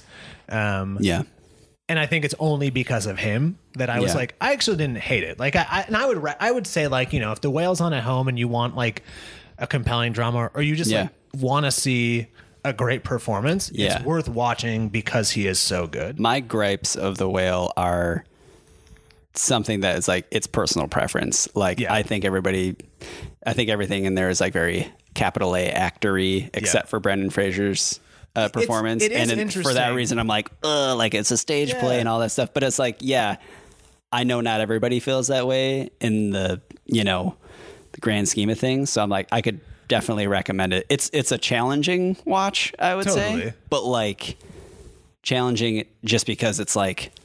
Yeah, it's just difficult subject matter. Yeah. you know. Yeah, it did Um, like make me think like there de- it definitely I wasn't like there's nothing here that I can No. like latch Yeah, onto. yeah, yeah. I think like I think my biggest problem with it is like um I I wish that there are like some scenes like, you know, he's supposed to be like 600 pounds and like obese Mm-hmm. and I think that the movie is trying way too hard to to like call the audience out and being like you see someone that looks like this and you're going to assume you're going to be like ooh they're gross Mm-hmm. so there are like scenes where he's like actively eating or doing stuff Mm-hmm. where they make it more gross than it would be Yeah, i'm like no Yeah, way yeah, do i believe that like that's, That's how, he, how he eats. I'm like, he's yeah. a normal guy who just happens to be Yeah. obese and has some like really deep rooted. yeah. It only um, makes sense in like like yeah. it only makes sense in like one scene when he's like he Yes. goes into this eating tear, but there's other scenes where, where, he's just like it, and I'm like, Darren Aronofsky, weird. stop doing this. Like, Yeah. I do feel empathy for this character. Like, Yeah. Yes, we all have our biases. Like, we're Mm-hmm. trying to work through that, but it's like I think it's trying too hard to like call out the audience and be like, you think this is gross, and I'm like, yeah, don't you? I'm Don't like, I think it's yeah. Gross because you are actively choosing to make it look as unappealing as possible. Like when he's eating, especially. I think, Exactly. like, the makeup and like the suit that he has on, I think so it looks. Real, I think Yeah. it's really good. Yeah. But there were just a couple of things where I was like, you don't have to No. rub that in our faces in that way. But yeah, he's great. Um, all right, should we talk about best actresses? Let's do it. Um, cool. The I wrote in my notes. Oh, wait, well, no, go ahead and uh, read the. Uh, Yeah, go ahead and okay. the- So Cate Blanchett for Tar, who is the front runner. Michelle Yeoh for Everything Everywhere All at Once, who has won at a few of the other award shows and I think is like pretty close on her heels. Uh, Andrea Riseborough to Leslie, uh, Ana de Armas in Blonde, and Michelle Williams in The Fabelmans are the five nominees for the Oscars. Gotcha. Uh, I had written in my notes simply, Cate Blanchett. It's gotta be. and It's that- gotta be. It's gotta be. You're not going to get any feedback from Yeah. me. I'm not going to disagree. Yeah. Um, I think it is by far the Mm-hmm. best performance of the year across the board for me. Whoa. It is something that I saw. And this is another movie that's like, you know, two hours and 45 minutes long. Doesn't feel like it. No, no, and and she is, she is by. I mean, the character with by far the most. Like, there's no Mm-hmm. one even like it's about her, Yeah. and like she has relationships with a couple other people in the movie, but like it is, she is in every Mm-hmm. They don't scene. talk about a movie unlike The Whale that doesn't waste time on anybody else but its protagonist. No, and they Like, don't take the time to like. Yeah. She's a you know a composer. She's a, at the top of her career. Mm-hmm. They, I don't know a lot about classical music. Oh, I was gonna say, it's almost like it's overboard on how prominent and successful Yeah. she is. But this does come from yeah, I as well. Two guys who don't No. know anything about that. But the movie, scene. like they don't. There's no scene that explains like this is why she's a great composer. No, they just start talking about it as if Yeah. you're like a part of that world. Yeah. In a way that, and you t- immediately believe. Like, Yep. I don't know what Yeah. Mm-hmm. makes a great composer, but I see her on on the screen doing this, and I immediately believe she is great. Mm-hmm. She is as good as everybody says she is.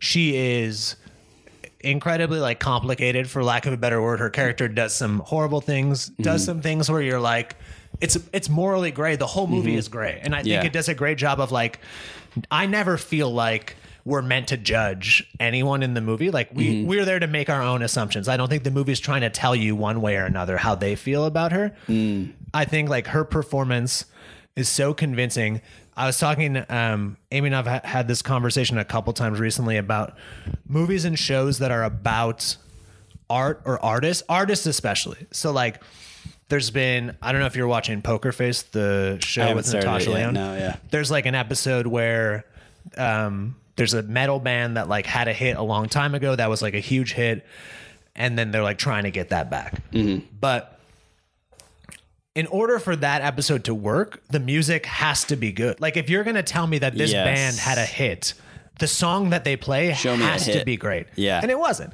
And it's like, Ah. so it's like I just don't believe. And I think like that often happens with movies that are about musicians or artists or actors where you're like if you're telling me that Mm-hmm. this person or this band or this group was at one point at the peak like Mm-hmm. i need to believe that they were actually good at the art that they were doing Mm-hmm. and i watched tar and i'm like i fully believe that she is like the best composer in the world that she, Absolutely. she deserved to be at the top here like yes how did she get there like maybe she did some shady things like that come out or Mm-hmm. don't but she is so captivating and so um yeah she yeah you don't feel like the movie ever is too long because she carries you throughout the entire thing mm-hmm. um, Yeah, it's.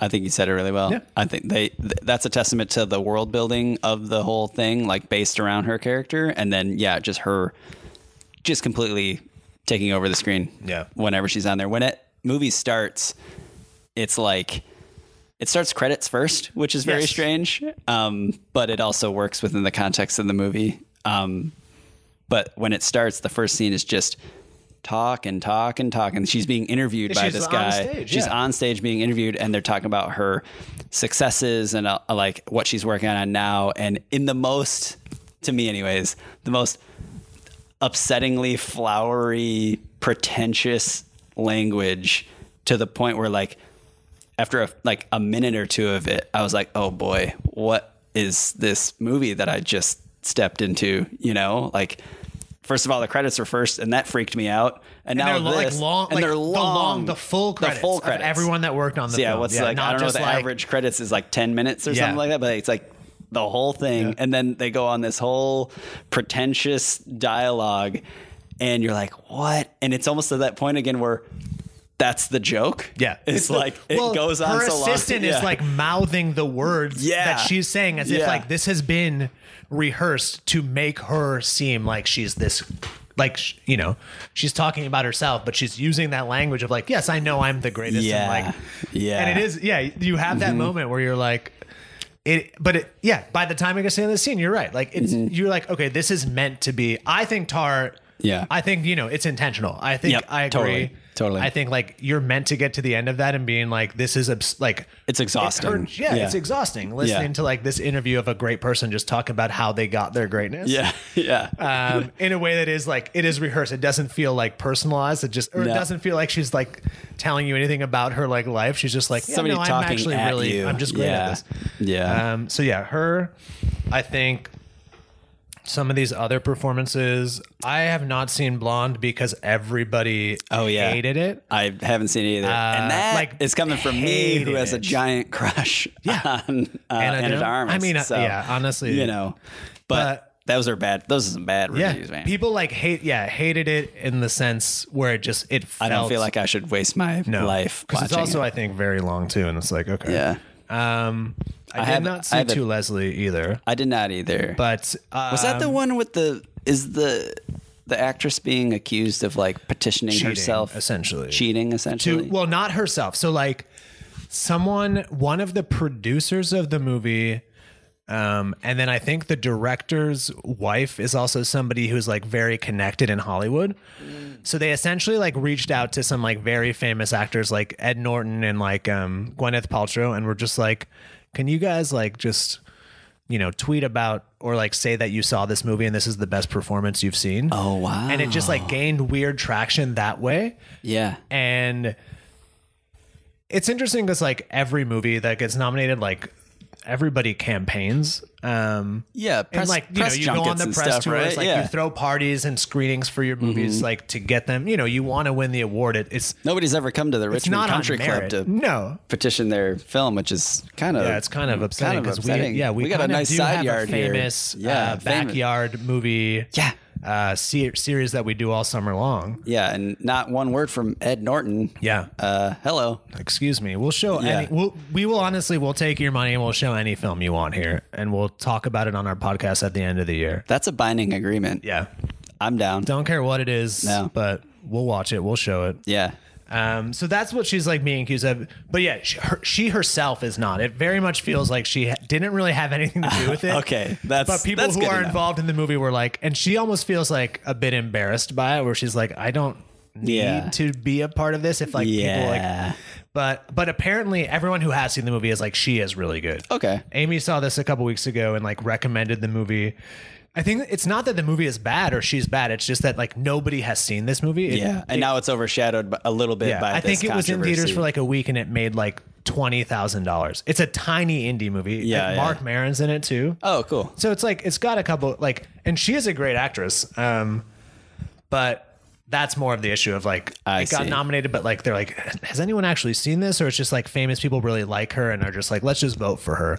Yeah. Um, Again, this, and I think- this comes to me not understanding Yeah. exactly how the Academy. I think the but- weirdest, I think what people really don't like is that the original post from the producer who was like associated with the movie was Mm-hmm. like called out two actors specifically, Viola Davis and um, I forget the name of the woman who was in Till, um, Mm-hmm. but uh, two black actresses who she just called out and were like they're definitely going to be nominated. So instead of voting for like these two and Cate Blanchett and Michelle Yeoh she was basically like these four people will definitely be nominated.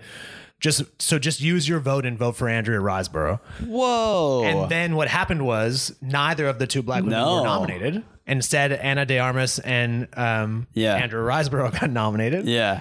and so like that feels a bit icky of like Yeah, who has the clout in Hollywood to like get nominated based on who they know, not Just by necessarily like, conjecture Yeah. or just like, yeah, they're gonna to be call nominated. them out specifically and be like Yeah. they'll be nominated. Just like don't vote for them. Wow. Yeah, so I think that's what rubbed people the wrong way. Oh, that's that's Yeah, huge. Which is like that is icky. I think and like Yeah. thankfully, yeah, Andrea Riseborough seems to be like I don't, I didn't want this. Like yeah. so I can't imagine. You never know who was like, let's start this, but that's kind Mm-hmm. of the deal there. Um, I have some things to say about. Um, I mean, Michelle Yeoh. I again, it's one of those performances like you were mentioning. They play like her and um, Ke Huy Quan. Kiwi Kwan. They play really well off each other. But I, yeah, nothing miraculous to me about that performance to even warrant like a Best Actress nod. Um, Yeah. especially in the same categories like Cate Blanchett and Tyra. Even though we're talking about like it's uh, uncompar, it's almost uncomparable, incomparable. But that's how I feel. Yeah. I mean, I I think like it's great, and if and if Michelle Yeoh wins, like I'm not gonna be nah, yeah, because like you know, uh, a lot of actors and actresses like don't win for their like. Yeah. You look back at their Yes. career and you're like, they won Yes. for that performance. Yeah. I think she is good, but I do think like, I, I just think because the actors are doing so much in that movie and like Mm-hmm. moving back and forth between tone and stuff that like, yeah, I didn't latch on to any one part of it because I No. didn't feel like I was spending enough time with like that part of their character. yep. Um, I thought Ke Huy Quan was the one, if anybody in that Yeah. movie, like should be I did too. nominated and is, but like because I think they jump really well between all those different facets and stuff. Whereas like Michelle Yeoh's character, I mean, that isn't quite her character in that movie, but yeah, it, it, it just wasn't something that stuck out to me as like that's going to be a that nomination. movie. That, Yeah. yeah, exactly. And then the other one was, and I know we, I think we probably disagree on this, but what was Michelle Williams doing in The Fabelmans? no, actually, we don't disagree. Oh, really? Because I really don't get love the Fabelmans, but yeah, I see. I didn't like it that much. It wasn't. So, it wasn't a, her especially. It wasn't a movie that I watched and was like these performances stand out. Mm-hmm. It was. I liked it. I thought it was kind of not what I expected, which is like. I don't know if that means it's better or Mm-hmm. just like my, another ex. It's you know my expectations thought it would be one thing and it Yeah. wasn't. I agree. Like she is definitely doing something. I don't know that it's. I actually am like I don't know that it's working at all. yeah, that's, that was my feel. I'm like, It- I think it only works. It only works because what she's doing is like meant to, um, really like have an impact on the son, like the main character. Mm-hmm. So in that sense, like it does make me understand like why he is. He like has a relationship with his mother that way because Mm-hmm. I'm like, well, yeah, if like somebody was doing this around me, I'd also kind of be like, what the fuck? Like, Yeah. are you like, you know? I would have, especially as a kid, I'd be like, I have some resentment. To, I was like, yeah, I don't Yeah. like, and um, it's very weird. Yeah, I don't know. I agree. I can't quite figure out. It did feel kind of like at no point did somebody give her any tips. I feel like Steven Spielberg was just like, yeah, this is fine. Do your thing. Yeah. But okay, it kind of feels like not to the extent, but the Tom Hanks performance in Elvis, Oh, yeah. where he's doing like a weird voice. Yeah. He's like, and like the movie is weirdly like seen through his. He's like Elvis's manager, right? Like, Yeah. he's basically like a grifter. yeah. That also felt like a performance where I'm like, nobody came up to you and was like, maybe tone it down a little bit. Mm-hmm. Like you are doing way too much, and it is like. It is unfortunately distracting in every scene that you're in. Ah, yeah. And I did feel like, sh- yeah, similar with Michelle Williams, when I'm like, she's doing something. I'm like, she, it is distracting, not in a great way, Yeah. but, but that character I think is supposed to be distracting. She I'd is always like I'd on that. display. She is like, Yes. she is the artist part of the parents. Mm-hmm. Like she is trying to be free spirited and expressive. And like, Mm-hmm. sometimes it is, it feels obnoxious. Sometimes it does feel we're like, no adult should like be It's it's like unhinged in yeah. a way. Yes, where you're unhinged. It does feel very unhinged. You're just like, oh, but but maybe to your Yeah. point, like that's kind of the point. Yeah, I think, because like- she's like a caged animal in a way. Yeah. where like she's so much different than her husband in Right. that movie, and maybe that's the dichotomy that they're trying to present there. yeah, of like, yeah, what happens? Yeah. Right, she is. You know, I think they mentioned like in her youth, she was like a, a like a piano prodigy, and then she Mm-hmm. kind of like gave that art up to like be a mother and like support the family. And so like that the caged is is a very good way of saying it where it's like maybe that is just part of it of like what happens when you don't let somebody express their creativity. Yeah. Um or you do like yeah, put somebody Absolutely. down for having that in a way. So it makes I didn't love the performance, but as far as like the character, it made more the sense. character makes more sense. Yeah, Yeah, Because yeah, that is fair. like actually the more we're talking about it, the more I'm like ah, like I didn't love the Fabelmans. Yeah. but um, and we could talk about it more later. But yeah. Yeah. the more we talk about it, the more I'm like, well, there are a lot of things that worked about it. Yeah. and they're like especially the uncle's scenes where he's talking about like art and everything. I think maybe just that's something maybe I just naturally like gravitate towards because that's something all artists like Yeah. wrestle with is what do you devote your life to? And I think the central, I think that is like the central premise of a lot of the uncle's talks to the main kid is, you know, that is a very real struggle. Is like, what are you dedicating your life to? And if it's not art, like you're gonna. It's not, these. I'm paraphrasing, but it's like you're gonna regret it. Like it's gonna manifest in other ways. Yeah, like and it will. Yes. Yeah. You will have if you don't let that side come out. Like Mm-hmm. you will have regrets, and like even for her, it wasn't even like that. She herself didn't let it come out necessarily, but it was like because of- Circumstantial, yeah, yeah. Mm-hmm. that she kind of got put into this cage of like you're not Yeah. the artist here. Like Yeah. you know, And she chose. I don't. I forget in the know, movie, yeah, but did a- she choose or not choose? But even so, it's like she regrets what she ended yes, up choosing it doesn't to feel a certain like degree. Yeah, it doesn't feel like sh- she was like forced into the marriage or like No. this situation, but it did feel like it definitely felt like the it's like a middle life, mid midlife you know, crisis. Paul Dano's Yeah. like husband, like he, he, because you know that's the whole point, or like the relationship with him and the son, who is like the Spielberg character, Mm-hmm. is he doesn't see art as like um anything other than like a hobby.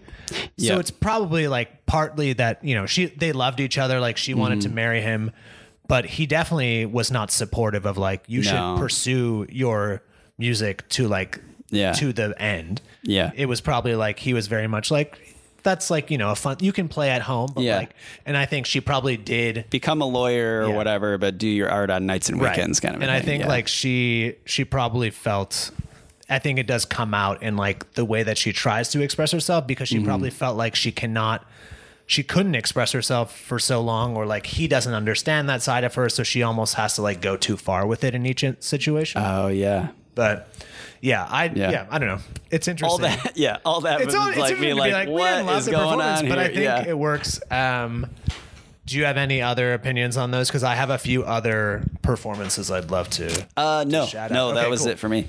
Um, you mentioned Prey, I think, before we started recording. Mm-hmm. Um, I think Amber Midthunder, who plays the main character in Prey, Mm-hmm. Yeah. was awesome. I loved Prey. I thought Prey was great. Prey was one of my favorites of the year. Um, and she is so it's like a honestly there's not a ton of dialogue in the movie Mm-hmm. um, they do like speak in the native uh, tongue which is really cool Mm-hmm. and but it's a lot of like her her eye her face is, Yeah. is so expressive And they're wearing it's a that, like, war oh paint yeah and war stuff, paint and it so just it's, like, highlights it even eyes. more. Yeah, so she has like right there's a highlight on her face like she Yeah. has to nail it otherwise Yeah. like because you're always paying attention to where she's looking or like Mm-hmm. what she's doing um it's a very like physical performance um it was great Mm-hmm. That's a a great pick.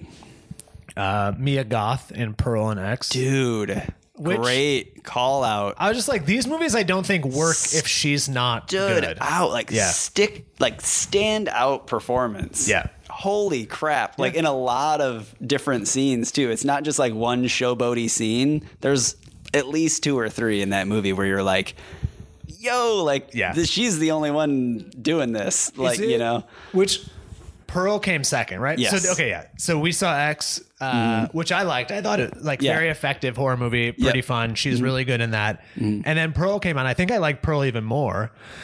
so different. It's so different, Yeah. and like she's playing. It's the same universe and like a connected story, but Mm-hmm. she's playing two different characters. In Pearl, she has like that five to ten minute scene where she's just talk. It's a monologue Yeah. and the camera's like zooming in on her face and Mm-hmm. it's incredibly like expressive and incredibly captivating Mm-hmm. and i just like you know it, the whole time it's going on more and more i'm just like oh damn Oh, damn. oh damn it's still it's still going i'm like oh damn and like yeah.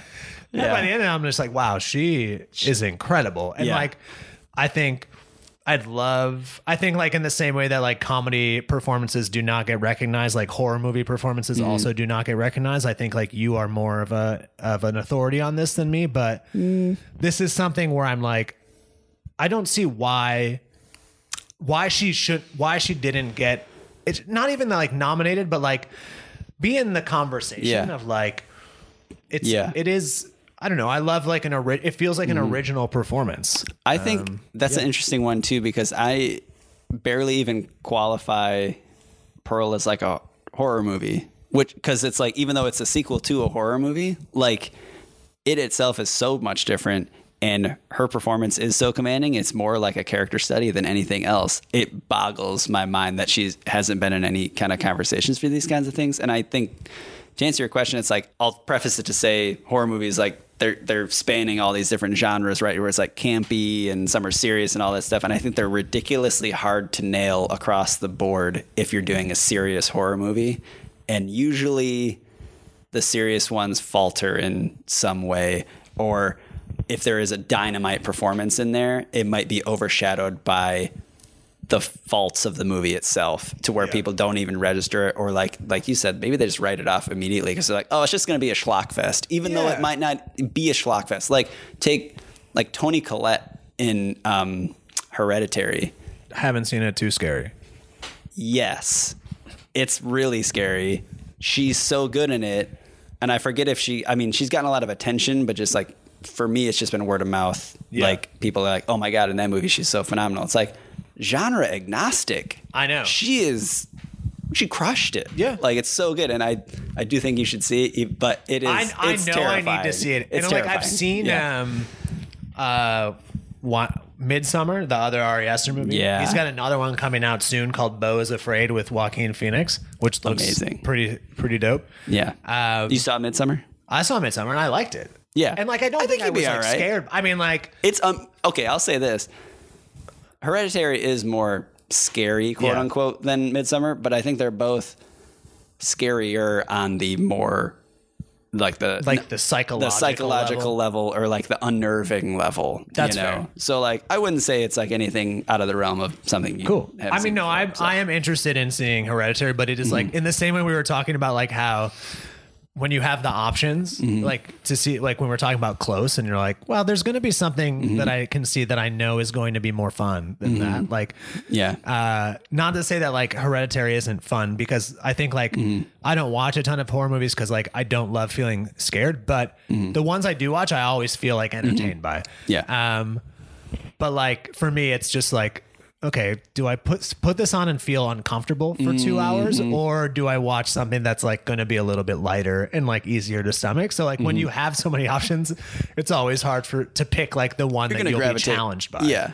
um, which is why like when these movies come out now, I try to see those in a theater, knowing that like if I'm just at home, I Yeah. will pick something else. You'll always pick something else. Yeah. Yeah. As, as well you should too. I think uh, I think that's something that's kind of challenging about the Academy Awards season in general is like I end up seeing a lot of movies I have no interest in seeing at first. Just because you don't know, and they kind of they kind of come out of the blue, or you know you find something else to watch. Like, you know, I'm finding out very quickly the older I get that like my brand is like The Matrix and Hackers. Yeah. like you know, like I just want more movies It's a good like brand. that. My brand is the Nice Guys and Oh, yeah. Zodiac. Oh, That's my brand. yes, yes. But I think like I was gonna I think about comedy where it's like people don't necessarily nominate comedy performances a lot because Mm-hmm.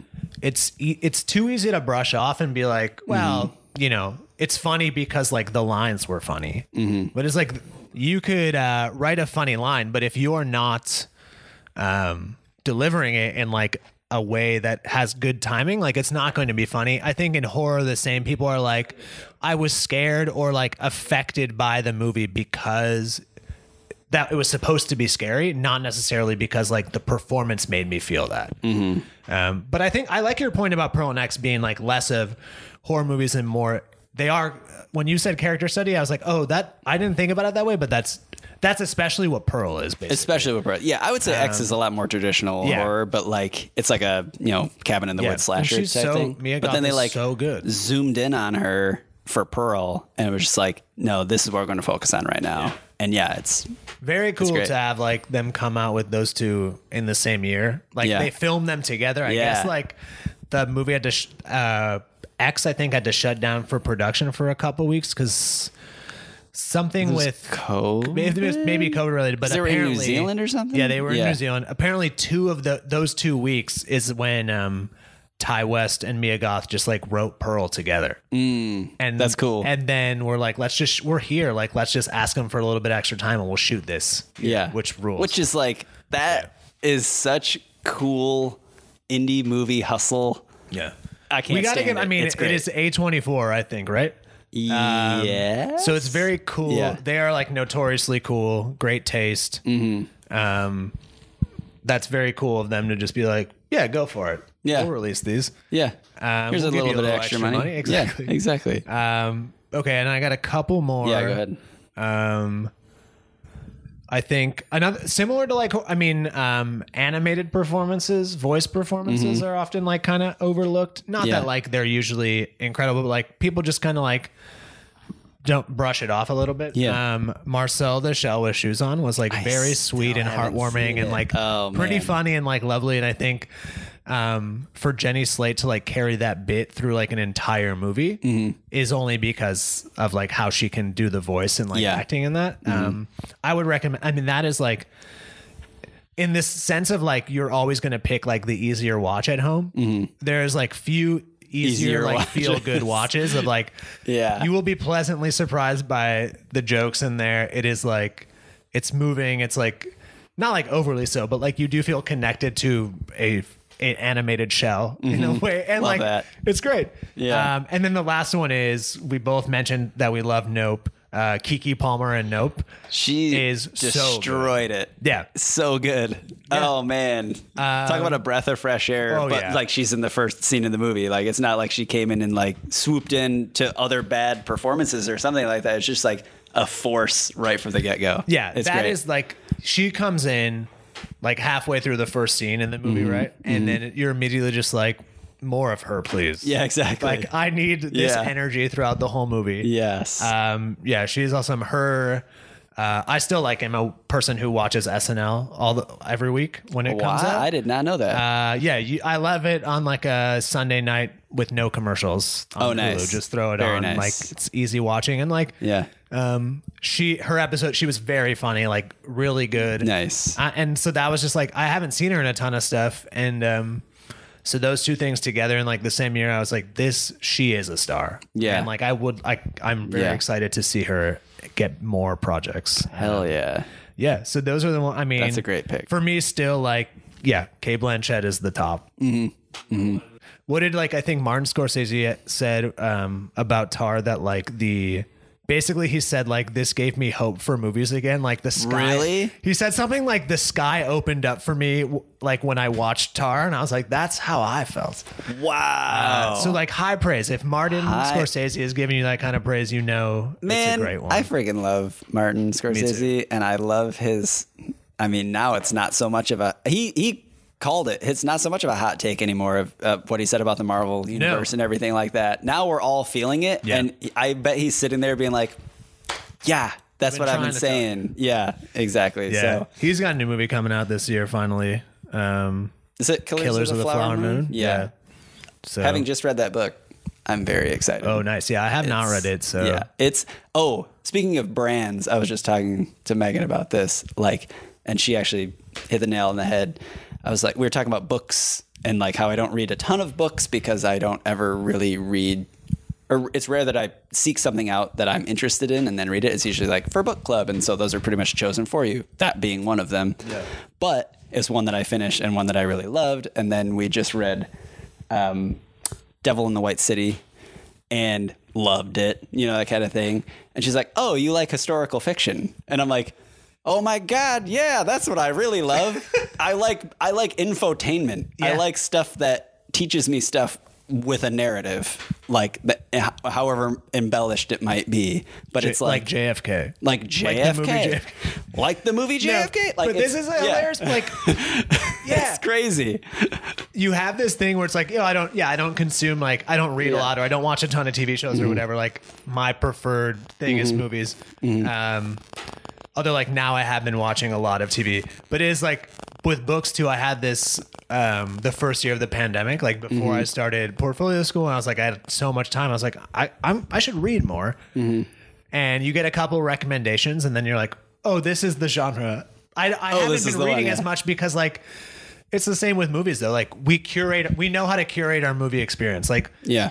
the point you made earlier of like, okay, we're not seeing a lot of like bad movies in theaters. It's because like Mm-hmm. Yeah, we're doing a little bit of research yeah. Mm-hmm. before we know what we like. Like we're just not going to see those ones.